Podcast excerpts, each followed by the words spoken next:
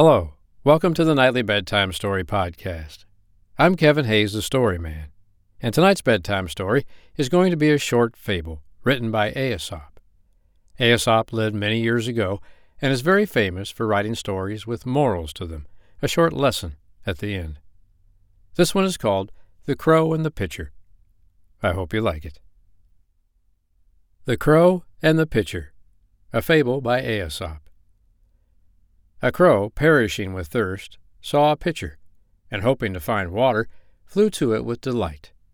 When he reached it, he discovered to his grief that it contained so little water that he could not possibly get at it.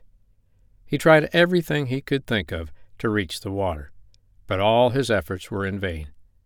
At last he collected as many stones as he could carry and dropped them one by one with his beak into the pitcher until he brought the water within his reach and thus saved his life. The moral to this story is necessity is the mother of invention. I hope you liked tonight's bedtime story, The Crow and the Pitcher, written by Aesop. I'm Kevin Hayes, the Story Man, and I'll be back tomorrow night to read you another bedtime story. But for tonight, good night.